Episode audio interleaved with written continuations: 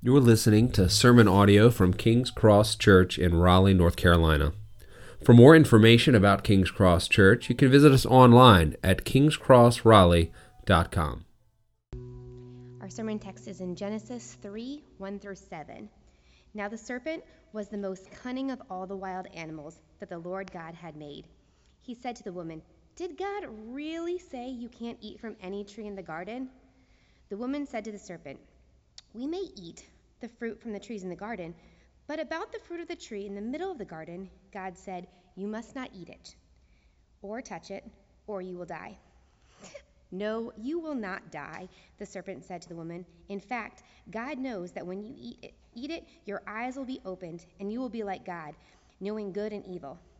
The woman saw that the tree was good for food and delightful to look at, and that it was desirable for obtaining wisdom. So she took some of the fruit and ate it. She also gave some to her husband, who was with her, and he ate it. Then the eyes of both of them were opened, and they knew they were naked. So they sewed, sewed fig leaves together and made covering for themselves. This is God's word. Thanks, Peter. Good morning. Good morning. Good morning. I'm Chad, one of the pastors, King's Cross, and I am so excited to be here with you. It's been a little bit since I've been up be able to share from God's Word um, in a message. And if you bear with me, because unfortunately that also means I'm having a little bit of technical difficulty for some odd reason. I think apps decided to update while I was sitting there, and um, so goes it. I might be doing this from memory. No, it's not the first time it's happened.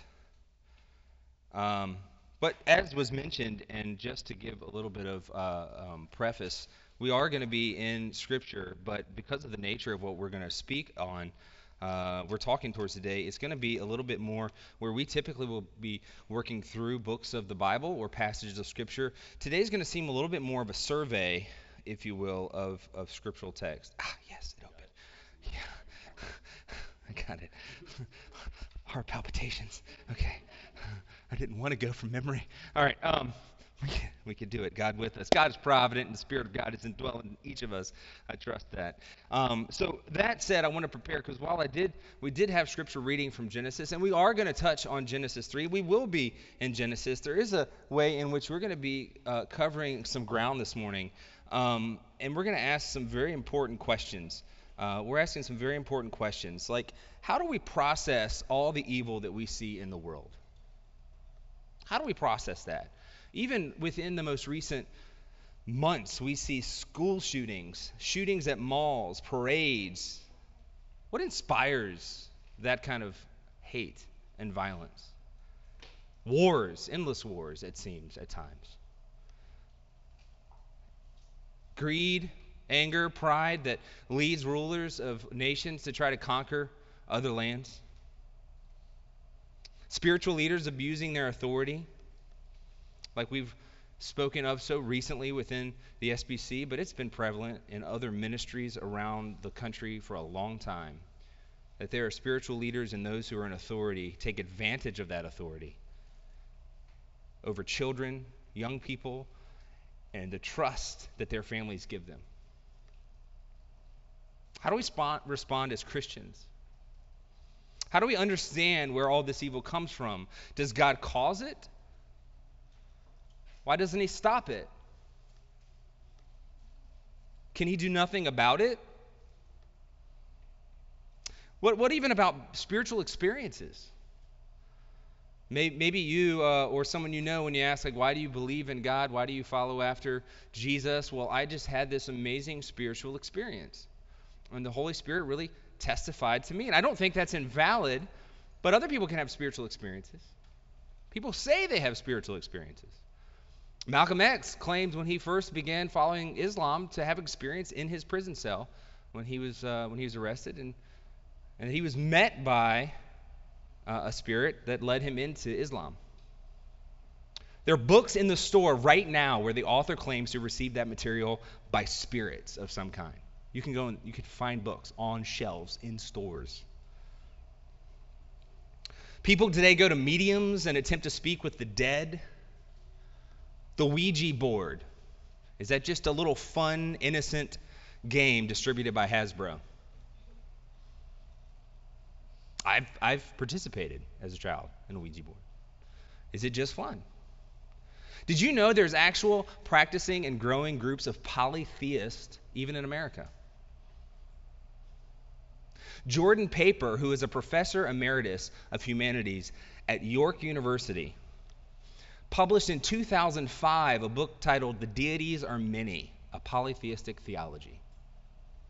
And he gets up at lectures to talk about his paper and the study and his own practices of polytheism.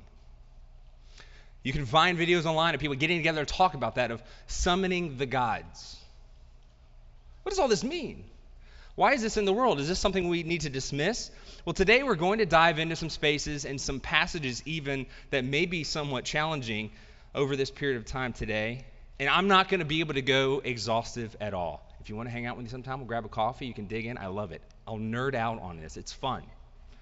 But I want to give us an overview and a thought as we talk about a city on a hill and we, and we, we, we, we talk about what that means for us to be a city on the hill in the world as followers of Christ, we were preparing for this sermon series, we're preparing for this series, looking into the fall and where we're going to head next, and thinking, how do we think well about these things? Because we've, we've seen Egypt and all these gods, and God puts them to shame, doesn't He? Remember our series in, in, in, in, in Exodus? And then all of a sudden, we come into the parables, and Christ is constantly talking about the kingdom of God coming, kingdom of heaven, the kingdom of light. These are all these are all synonymous phrases that are used throughout Scripture. And so, what we're going to talk about today is really about the physical and the spiritual realm, the natural, often called natural and supernatural realm. And I'm a little bit iffy on saying supernatural because that acts like it's something outside of of reality, but in truth, it's just outside of our physical ability to perceive. If we believe that God is spirit, then there is a spiritual realm. And it's very natural because God's in it. And it's natural to Him. We don't often talk specifically about spirits and spiritual warfare because there's a lot of misconceptions in the world. Anybody familiar with the phrase, every time a bell rings, an angel gets his wings? This is a movie that's on 24 hours a day at one of my aunt's house during the Christmas season. Okay, often in black and white. It's a wonderful life. And we see a, fantastic story of this angel that comes, and the theme at the end is the bell rings, and that angel must have done a great job because now he gets his wings. Problem is, did you know there's not a place in Scripture that says that an angel, a messenger, has wings? It's not. There's cherubim and seraphim that are guarding the throne room, and they have wings. And there's some kind of animal thing. But angels always show up as man. A matter of fact, it says in Scripture that some of us may have been ministered to by angels and didn't know it. And I got to tell you, if somebody walks in my front door with big wings on, I'm going to notice. We often talk about, sometimes you hear people talk about family members passing on to become angels. You hear about everyone having a guardian angel. And some of these have some context of why we see the origination. There's a place where we see in, in, Revelation where the church is having angels, and there seems to be an association between ministering spirits with, with regions and nations. But does everybody have an angel on their shoulder? The idea of spirits around us can seem strange to modern sensibilities, right? I mean, and if you're in our camp, sometimes you can fall in the error of just dismissing anything spiritual because that's just odd. But I think it's important for us, if we're going to talk about these things, if we're going to speak about them, that we place the Bible in its proper context in the way that it talks about this kind of a realm. When I tell you that the Bible is a divine human book, what I mean by that is that it's inspired by the Holy Spirit and it's written by human hands. It's, it's inspired by the Holy Spirit because it's the wisdom of God, but it's not God taking over an individual in a trance where they grab a cup of coffee, they black out, they wake up and say, Wow, look what I wrote. I can't wait to read it. That's not how we understand it. And, and, and, and I say that someone jokingly, but do you know that there are believers today that you could probably talk to that maybe have that misunderstanding that some way God handed this book down, bound together, and here it is, or put someone in a trance and wrote it. And it's really important because we li- we're in a space and a place right now. If you go into a modern university campus as a believer who believes something like that, you can be disproved very quickly. And many people lose their faith because they don't understand.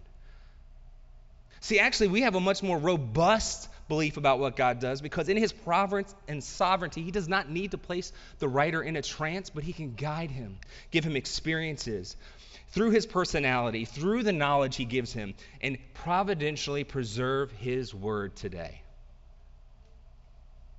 He was provident overall. He knew human limitations, he didn't care.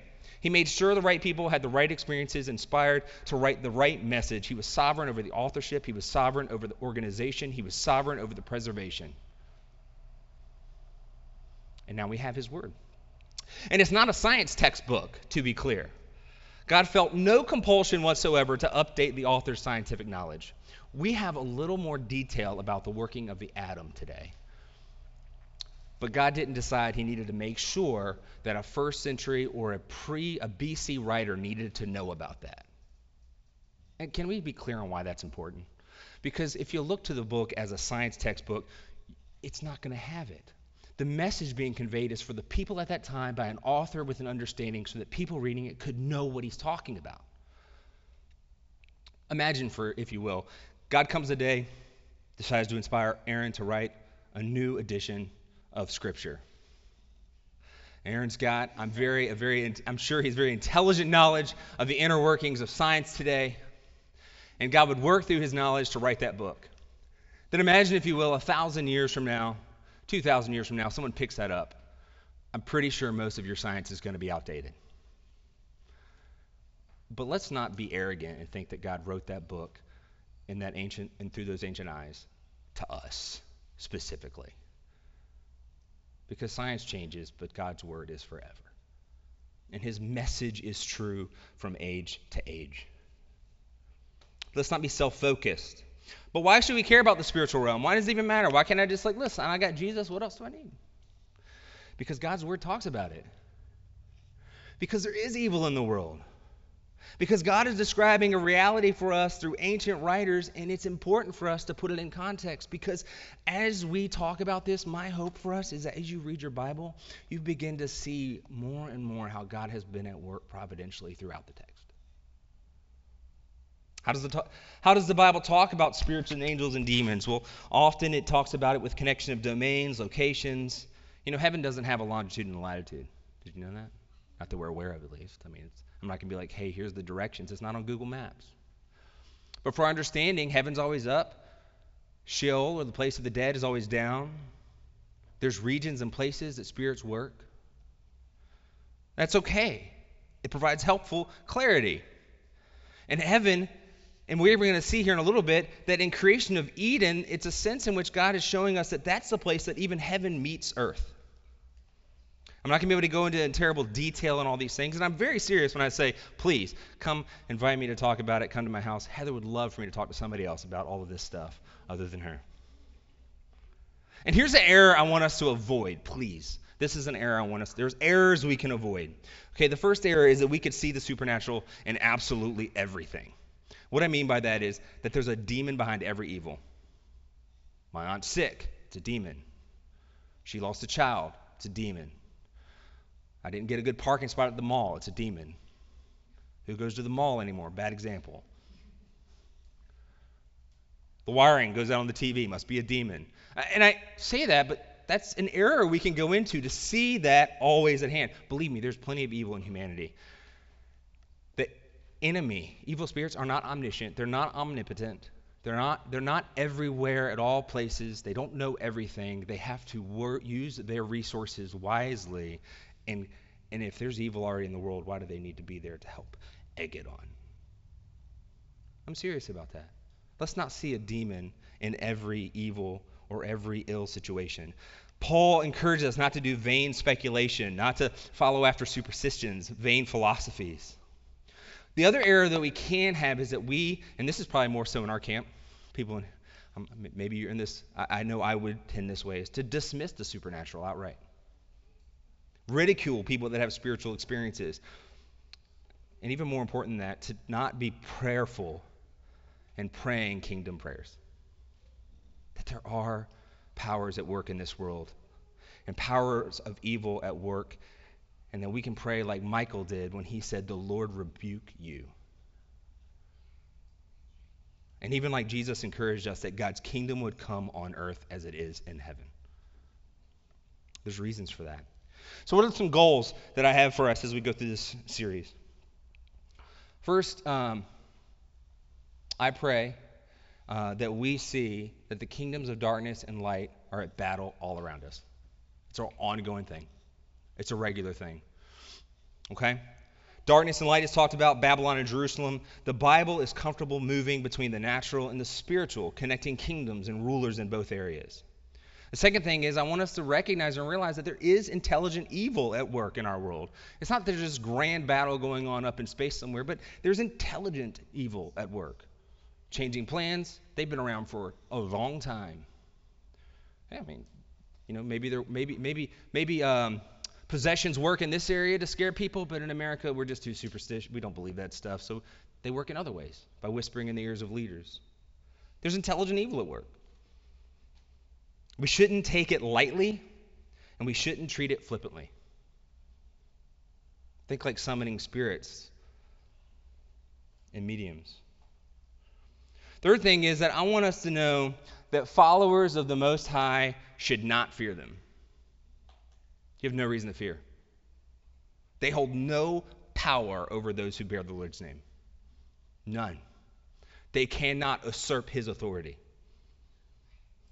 We shouldn't fear them. Fourth thing is this God is not powerless against evil.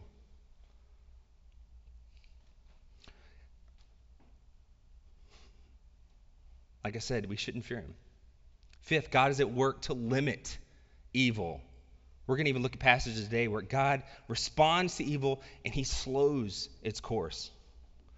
Six, God will ultimately destroy all evil. And this ties in with it in seven. But God is patient so that he might save some. Why is God patient with evil? That he would save some. And then the final thing that I want us to take home as we finish this series up over the next five weeks is that God has saved you and I so that we could join him in the fight against darkness. We have a role. We have a role to play. That, like Jesus said, he came to set the captives free, to give sight to the blind, to declare the year of the Lord's favor. He was on a mission, and so are we.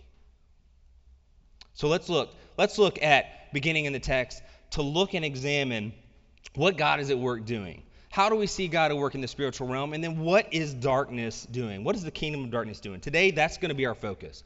We're going to focus on what God has done in his creation but then how darkness began to spread on the earth. So look first. God created all things for his kingdom to thrive. He created all those things. Genesis 1 1 through 2. In the beginning, God created the heavens and the earth, and now the earth was formless and empty, and darkness covered the surface of the watery deep depths. And the Spirit of God was hovering over the surface of the waters. Many of us are familiar with this text. In the beginning, God created all things, right? Boom, this is the start. God said, let's do this. Yes, he did. He created that, but it's the start of earth.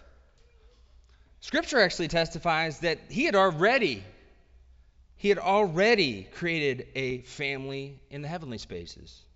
Look at Job 38, 2 through 7. When Job got a little uppity with God, if you're familiar with the story, I mean, granted, he was pretty much tormented. Okay, so he'd gotten to a low point, and he questioned God, and God came back to him. And he said, Whoa, whoa, whoa, slow down. Slow down. And he starts asking him, he said, Who is this that obscures my counsel with ignorant words? Get ready to answer me like a man. If God comes to you like that, if God bows up on you and says, Get ready to answer me like a man, I don't want to be there. But he does. He comes to Job. He says, Be ready to answer me. And he answers, asks questions. He says, Where were you when I established the earth? Tell me, if you have understanding, you who know so much, who fixed its dimensions? Certainly you know. Who stretched a measuring line across it? What supports its foundations? And this is where I'm going here. Or who laid its cornerstone while the morning stars sang together and all the sons of God shouted for joy? Well, there was people celebrating there? There's somebody present celebrating Christ's creation or God's creation?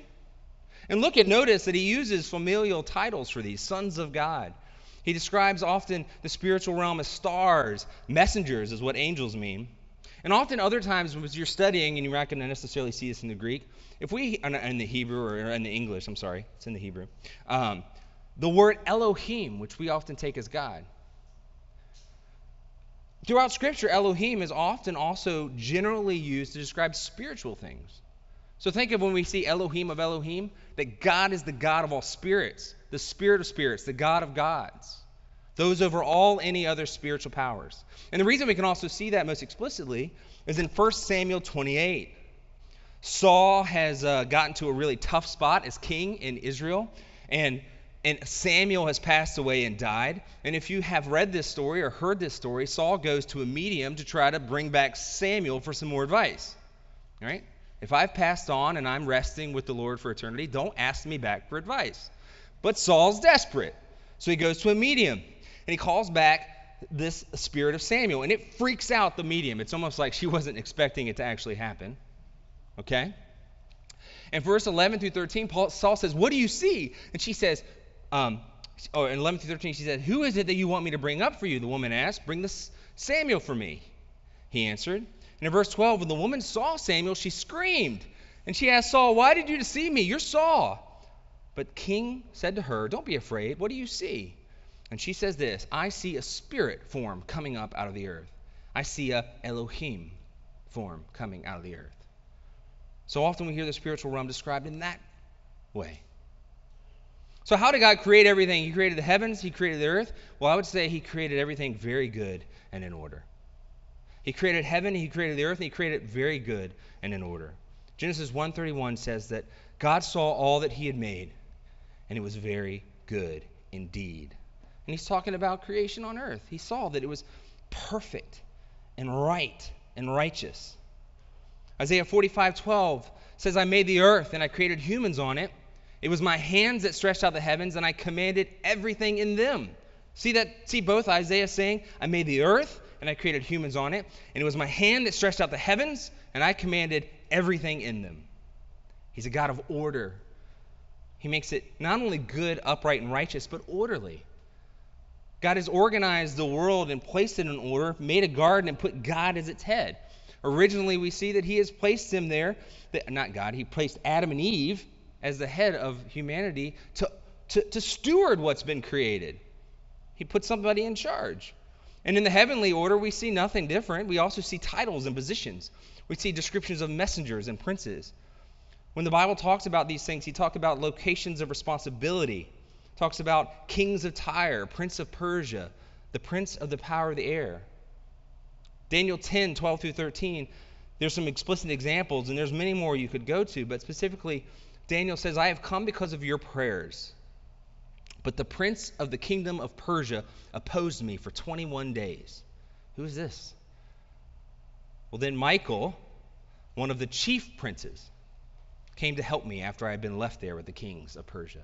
See how God has uh, inspired Daniel to tell us that there's powers in the spiritual realm that are at work, and that they have roles and responsibilities, they have titles, and that Michael is one of the chief princes. What kind of chief prince, by the way? He's a big deal.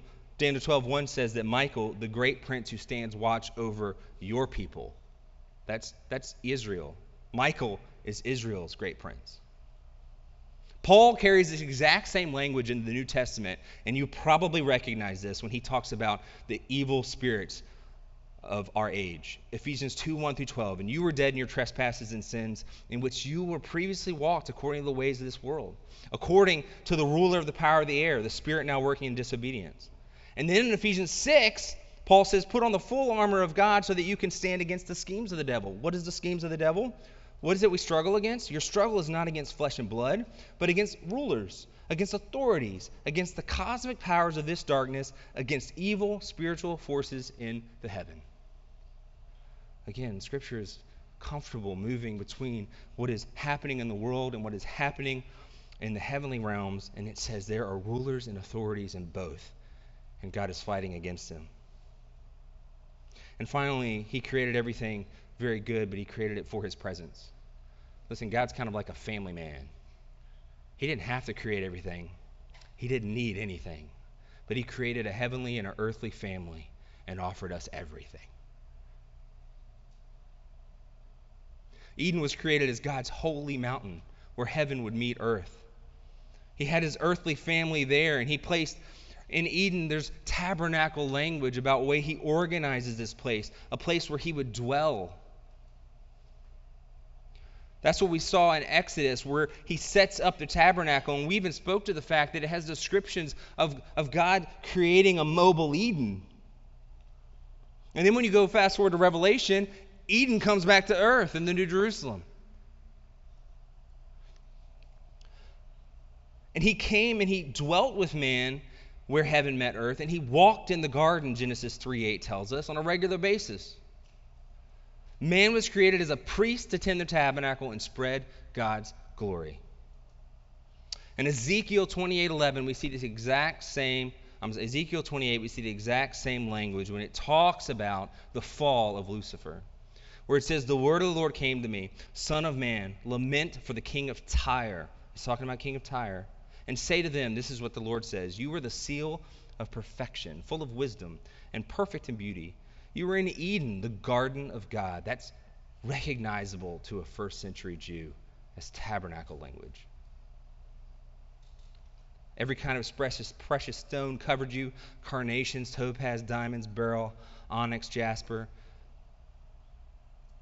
All the stones, all the beauty. I'm going to go down, move down to you were an anointed guardian cherub. Now he's talking king of Tyre. Now he's specifically talking to a cherub that's in the garden. For I had appointed you. You were on the holy mountain of God. You walked among the fiery stones. And from the day you were created, you were blameless in your ways until wickedness was found in you. Through the abundance of your trade, you were filled with violence and you sinned. So I expelled you in disgrace from the mountain of God and banished you, the guardian cherub, from among the fiery stones. Your heart became proud because of your beauty. For the sake of your splendor, you corrupted your wisdom. So I threw you down to the ground. I made you a spectacle before kings. And that's where we turn now to what is darkness doing? In Ezekiel, God describes his garden of God, his holy mountain, being tarnished by sin by the king of Tyre who comes in in his pride and his, his, his pride and his beauty, and he sins against Almighty. But he doesn't do it alone. What I hope we understand is that this is not a spiritual problem, and that, man, if we could just get rid of them, humanity would be all that much better. Evil reigns in humanity too.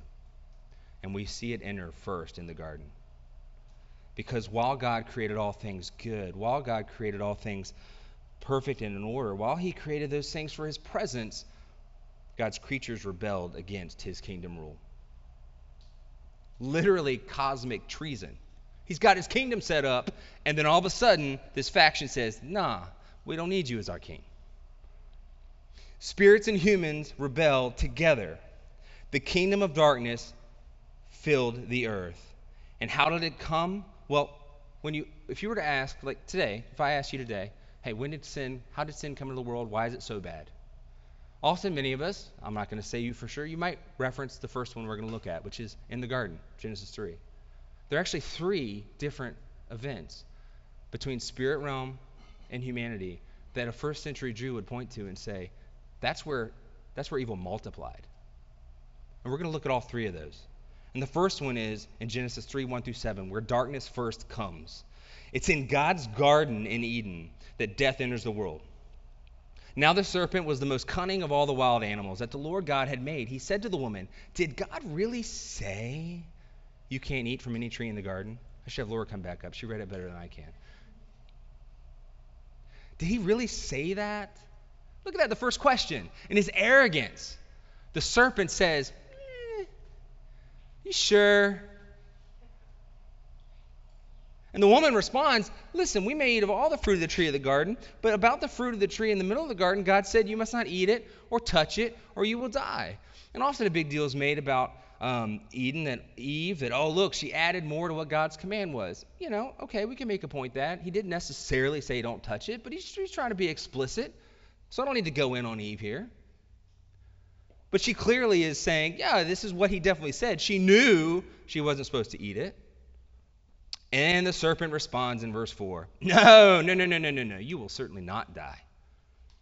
God has lied to you. In fact, God knows that when you eat it, your eyes will be open and you will be like God, knowing good and evil.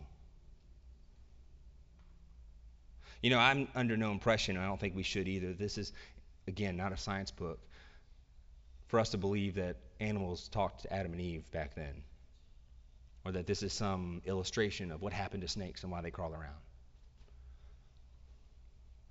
In fact, I would also, I would argue that Eve, given that she was familiar with the spiritual and, and God was walking in the garden, that she was not uncomfortable with spiritual beings and was probably very well aware that she was speaking to something outside of a created serpent. The problem is that once this serpent lied to her or questioned God and said, No, God's hiding from you because when you eat, you'll be like God. The problem is she believed him.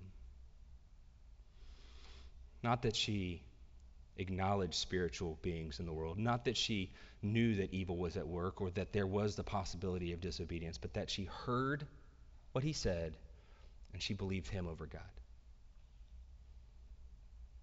Look what the woman did. She saw that the tree was good for food and delight, delightful to look at, and that it was desirable for obtaining wisdom. So she took some of its fruit and ate it. She also gave some to her husband who was with her, and he ate it. Eve saw the fruit, she desired the fruit, and she took it.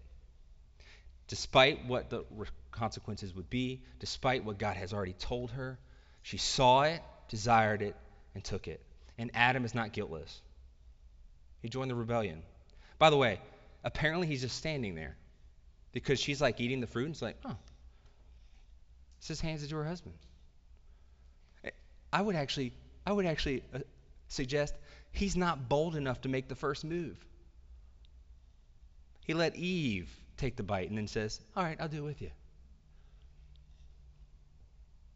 Isn't this exactly what, what God said Lucifer did? He saw the power and authority he had, he desired God's throne, and he tried to take it.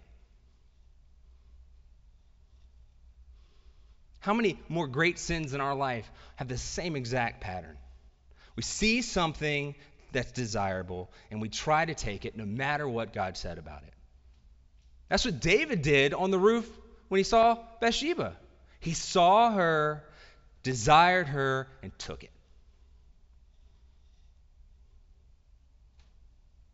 That's the same captivating sin when we talked about spiritual abuse and church and pastors. When they are blinded by what God has commanded for them, they see something in their congregation, and out of the perversion of their heart, and the demonic influence of this world, they desire it and they take it. I pray that God might guard our hearts from this sort of arrogance and pride. That we ignore God's clear command in our life and see things in this world and desire them more than obedience to God. It doesn't stop there. Because now at this point, sin has entered the world. And it says their eyes were opened and they felt shame because they realized they're naked. It's not like it was a revelation that they're all of a sudden going, oh my, where'd my clothes go? No, they now feel exposed before God because they know what they've done. They feel the guilt. And so God comes to them, we have an exchange, and the world goes forward and goes on, and everything gets better, right? No, no, no. The story of the beginning of Genesis is actually gets worse and worse. We see that Cain kills Abel. There's murder in the world. We see that Cain's descendants just get arrogant themselves, and they go on almost ignoring that there's a God who has asked anything of them. And in Genesis 6, 1 through 4, this is when we're going to get to a kind of a weird passage. Maybe you've avoided this. I'm going to go in. Because something happens And I'm going to read the text. When mankind began to multiply on the earth and daughters were born to them, the Son of God saw that the daughters of mankind were beautiful, and they took any they chose as wives for themselves. Okay. I'm not gonna, I'm not to admit, I'm not, I'm not going to uh, say that this is a settled issue, okay? I'm, I'm to just tell you this. And I want to I want to present to you a couple of options here because something weird happens in Genesis 6. The sons of God, we've heard that phrase before, haven't we? Saw that the daughters of mankind were beautiful, and they took any of them as wives for themselves. It almost suggests there's some spirits who said, These girls are looking cute. I'm going to take some as my wife. Now, I will admit that there are two major, probably primary theories. There's others. And the one that's uh, prevalent, one of them is the sons of Seth are actually the sons of God. And that the daughters of Cain are being referred to as the daughters of mankind. Problem is, it doesn't say anything other than that being just interpreted. That's a problem. I'm just going to admit, okay? It does solve the issue of angels coming down. That's weird. But nowhere else inside of the Old Testament, especially, do we see where anybody's lineage is referred to as sons of God. And why is it that the daughters are the evil ones? Just saying. And it's also suggesting that in some respect that, that Abel's line is just, or Seth's line is just righteous. But I got a question. If they're righteous men, why are they marrying unrighteous women? Kind of weird, right? Here's the other possible solution. They're just rebellious spirits. Jesus said, this is a problem. This is not without problems. Jesus said in Matthew 22:30 that in the resurrection that people will not be married nor given in marriage, but are like angels in heaven, suggesting that angels don't marry people. So why would it be marriage here? And then angel, he says, angels don't marry. Well, I have some solutions for that because if I'm going to show all my cards, I actually like this as the solution to this text that these are rebellious spirits. God, Jesus says that they're not given in marriage like angels in heaven, assuming angels that are in their proper order and place. Secondly, he doesn't say that they can't take women for themselves, he says they don't do it. Finally, the assumption here in this particular passage it says that they took them as their wives, but it doesn't have to mean that they actually had wedding ceremonies and married them. Because the phrase is, and they took women for themselves. The other reasons I think that this is probably the most likely interpretation is because sons of God throughout Scripture we see as angels or spirits. Like in Job, regularly, he constantly calls spirits and angels sons of God.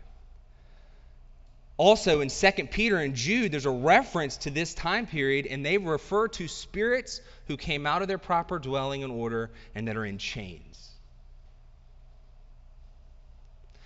Jude even references angels that didn't keep their position, but they abandoned that dwelling. So listen, we've got creation from nothing. We've got a serpent that's talking to to Eve in the garden. I'm okay with maybe spirits did come. And it's ironic, it's interesting to lo- note that it says they saw the daughters of men, they desired them, and they took them. Finally, first century Jewish tradition saw this as actually the time in which depravity multiplied on earth. 2 Peter and Jude connects this passage to false teachers. Where 2 Peter says that the false teachers are going to be judged, and in verses 4 through 5 of chapter 2 says, For if God didn't spare the angels who sinned, but cast them into hell and delivered them in chains of utter darkness to be kept for judgment, suggesting if he didn't spare them, he won't spare false teachers. The original spirit who rebelled in the garden taught Adam and Eve to disobey and rebel. Why would they change their tactics? They came to multiply evil on the earth. And by the way, even today, we see, like I mentioned before, books that are recorded of false teachers where they claim to have been taught by spirits. Famous author when I say famous author, maybe you've never heard of this. An author named Jane Roberts has a books out called Seth Speaks, where she claims to have been practicing and, um, and experimenting with a Ouija board, where a spirit named Seth began to speak to her and her husband, and where they eventually she gave him permission to put her in a trance and speak through her. And the book gained major popularity coming out of the 70s. In fact, it is often cited as being the beginning of the New Age movement. In her book, she tells people you are you can watch videos of this by the way. And John MacArthur, who's a, is a pastor, John MacArthur, who is a cessationist, so he just pushes back from a lot of kind of other spiritual things that happen that, that their sign gifts aren't occurring now. He even saw videos and said, if anyone has been possessed, this woman was. And she gave the message of you are not damned. Mankind has a tendency to project his own guilt and his own errors upon a Father God image, who it seems must grow weary of so many complaints. In fact, you create your reality. Doesn't that sound like a message from the garden? By the way, in case we want to try to blame those spirits for what they do in this world, it's not always the devil's fault. Humanity, as in this text also tells us, was evil all the time. That, that God says he would not tarry on with mankind. So we need to remember the humans aren't victims here. They have a testimony of what God has, has given them, and they believe the lies. And then the third, the third message, the third story that we're going to look at briefly here is when darkness begins to spread all over the earth. Nations going after other gods in Genesis 11. Maybe you're familiar with the Tower of Babel. We often reference this as a place where we get all our languages on the earth. But let's take an examination of what's happening there in Genesis 11, chapter 1 through 9. The whole earth had the same language and vocabulary. As people migrated from the east, they found a valley in the land of Shinar and settled there. And they said to each other, Come, let's make oven fired bricks. They used bricks for stone and asphalt for mortar, and they used, and they said, Come, let's build ourselves a city and a tower with its top in the sky. Let's make a name for ourselves, otherwise we'll be scattered throughout the earth.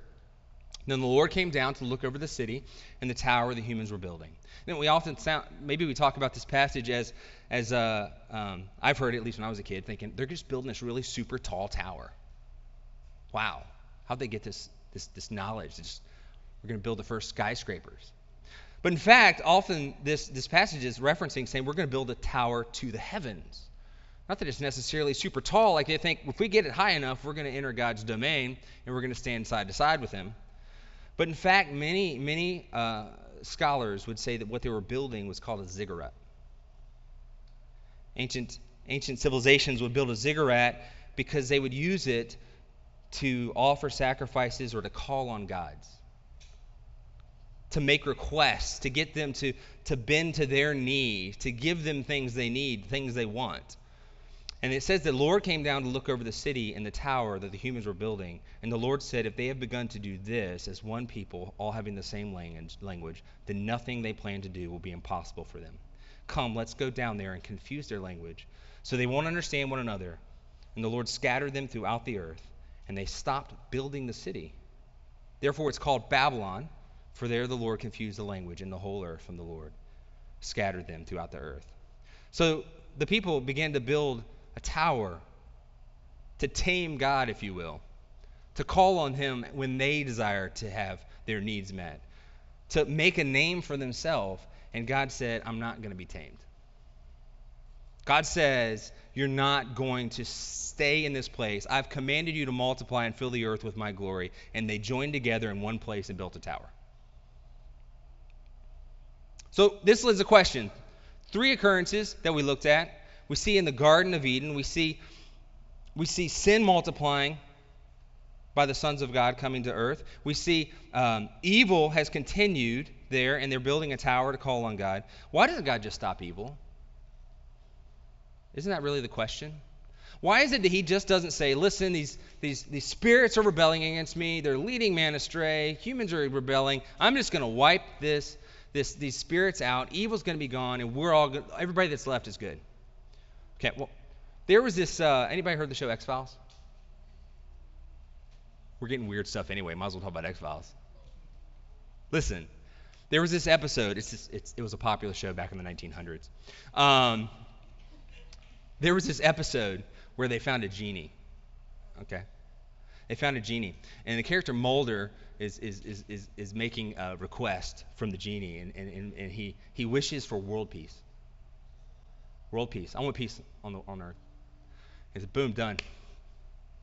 He goes outside, and nobody is there. Genie said, You want world peace? Everybody's got to go. Now that's X Files.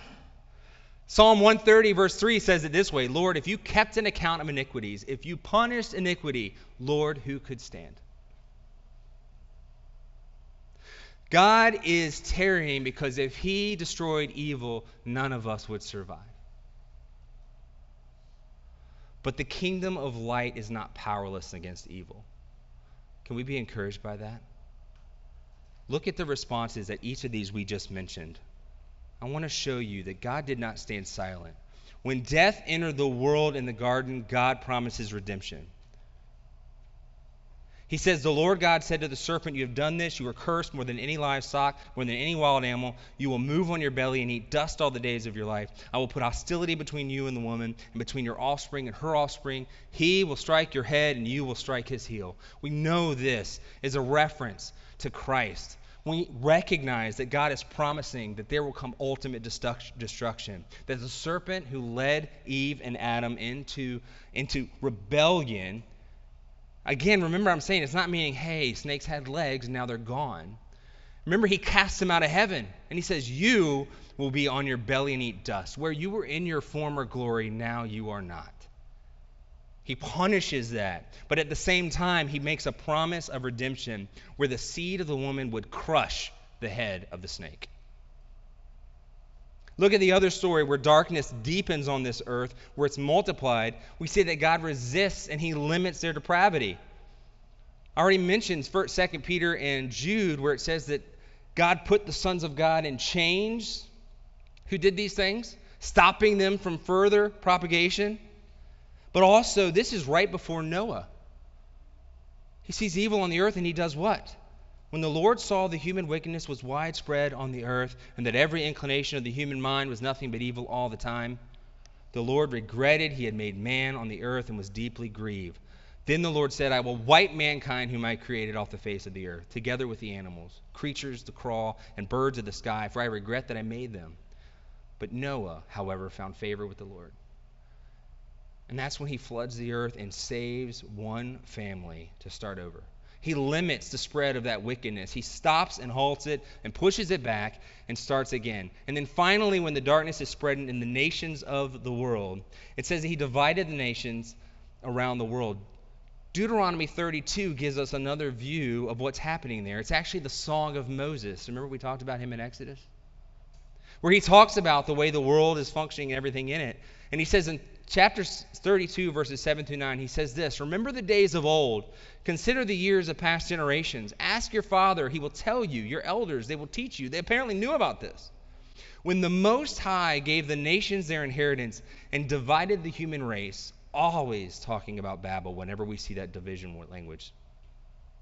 He set the boundaries of the peoples according to the numbers and I've changed this because if you're looking at your CSB, it says this of the sons of Israel or the people of Israel. The reason I changed it is because for some reason the CSB went with this translation. ESV goes with sons of God because an older version of this text that we have, the Dead Sea Scrolls, says sons of God. The Septuagint reads angels there that apparently when he divided them up, he said this You want to follow other gods, you want to try to call down someone to your own will, fine, go.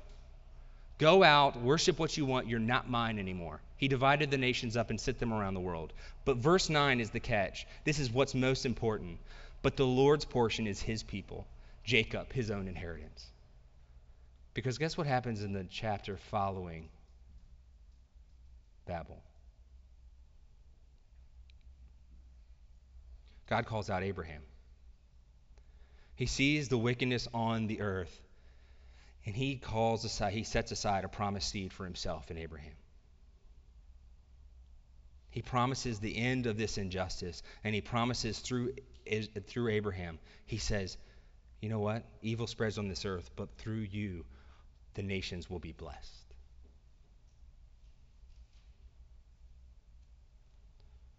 God is a good and just king over all heaven and earth. He is long suffering and he will bring justice. He limits depravity and its works and effects, but ultimately evil continues to be present with us. But when we see what he's done in Abraham, we know the next part of the story in Abraham's seed. Where next week we're going to look at his ultimate response to all of this darkness and evil in the world. And that he accomplishes that in his son, Jesus Christ. Our, our reality around us is a battle between darkness and light. But I want us to think about how we can respond to that. And I have several encouragements, encouragements for you as we wrap up. First, I encourage you to pray against the kingdom of darkness. Last week, talk, Aaron talked about the persistent widow, about coming continually to the throne in prayer. I would ask that we continue to pray against the rulers of darkness in this world, that we would pray against the lies of the enemy. Not every evil is a demon, but the lies of darkness are always at work throughout the world. I would also encourage you that you don't have to shy away from weird spiritual conversations. You don't have to dismiss people when they claim they have spiritual experiences because spirits do work in the world. But what we know is that all spiritual experiences can happen, but not all of them are God Most High. They're not from God, who is ruler over all. So we can lead people into that and say, hey, do you know I know the one who actually has saved us from all those lies of the world? I know the one who has led us into all truth. Finally, we can also, I want you to trust God the Most High more. Because though evil and pain and suffering in this world are the fruit of the kingdom of darkness in this world, and what we see can overwhelm us, I want us to remember that God sees everything. Even though we turn on the news and we are overwhelmed by the amount of evil in this world, and even in our life, we can be pressed down by the fact that evil still is present with us. Remember, there is nothing hidden from God. And while He is bigger and He is stronger and more powerful than us, He still bears it with much patience and what much long suffering. And Roman tells us that He is storing up wrath for the day of judgment. God is not powerless against this evil. He's working in the world through, throughout the spiritual realm to limit evil. But God will ultimately destroy evil. And so while we wait, while we are present in this world, while we trust Him in His timing, remember that God has saved you and I to join Him in the effort. That we won't, I don't want us to underestimate the significance of our everyday obedience. That the very opposite of what occurred in the garden, the very opposite of almost every evil act, that goes without regard for what God has asked of us, to see what you want, to desire it, and just take it. Rather, I would encourage you to hear what the Lord has said, trust Him, and follow Him. Beloved, you are the light of the world and the salt of the earth. And while evil may seem to reign, let your light shine before men. Let's pray. Father, in your kindness, you've chosen to be patient with evil. Father, which, how many of us would not have been able to come to know you if you hadn't tarried this long? If you hadn't waited to save some? God, even that where Scripture says you left, that Jesus says the Good Shepherd leaves the 99 to go after the one sheep. Many of us might feel like the 99 that's still in this world, seeing the evil that's around us, but you still pursue after the one. Because there are more to be brought into your kingdom to be saved.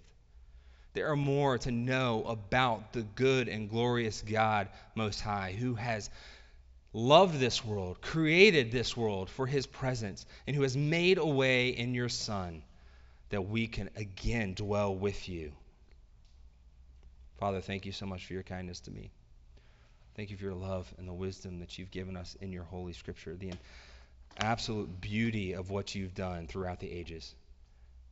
Father, give us more and more trust every day in you and your power to move mightily in this world. And I ask all this in your Son's name.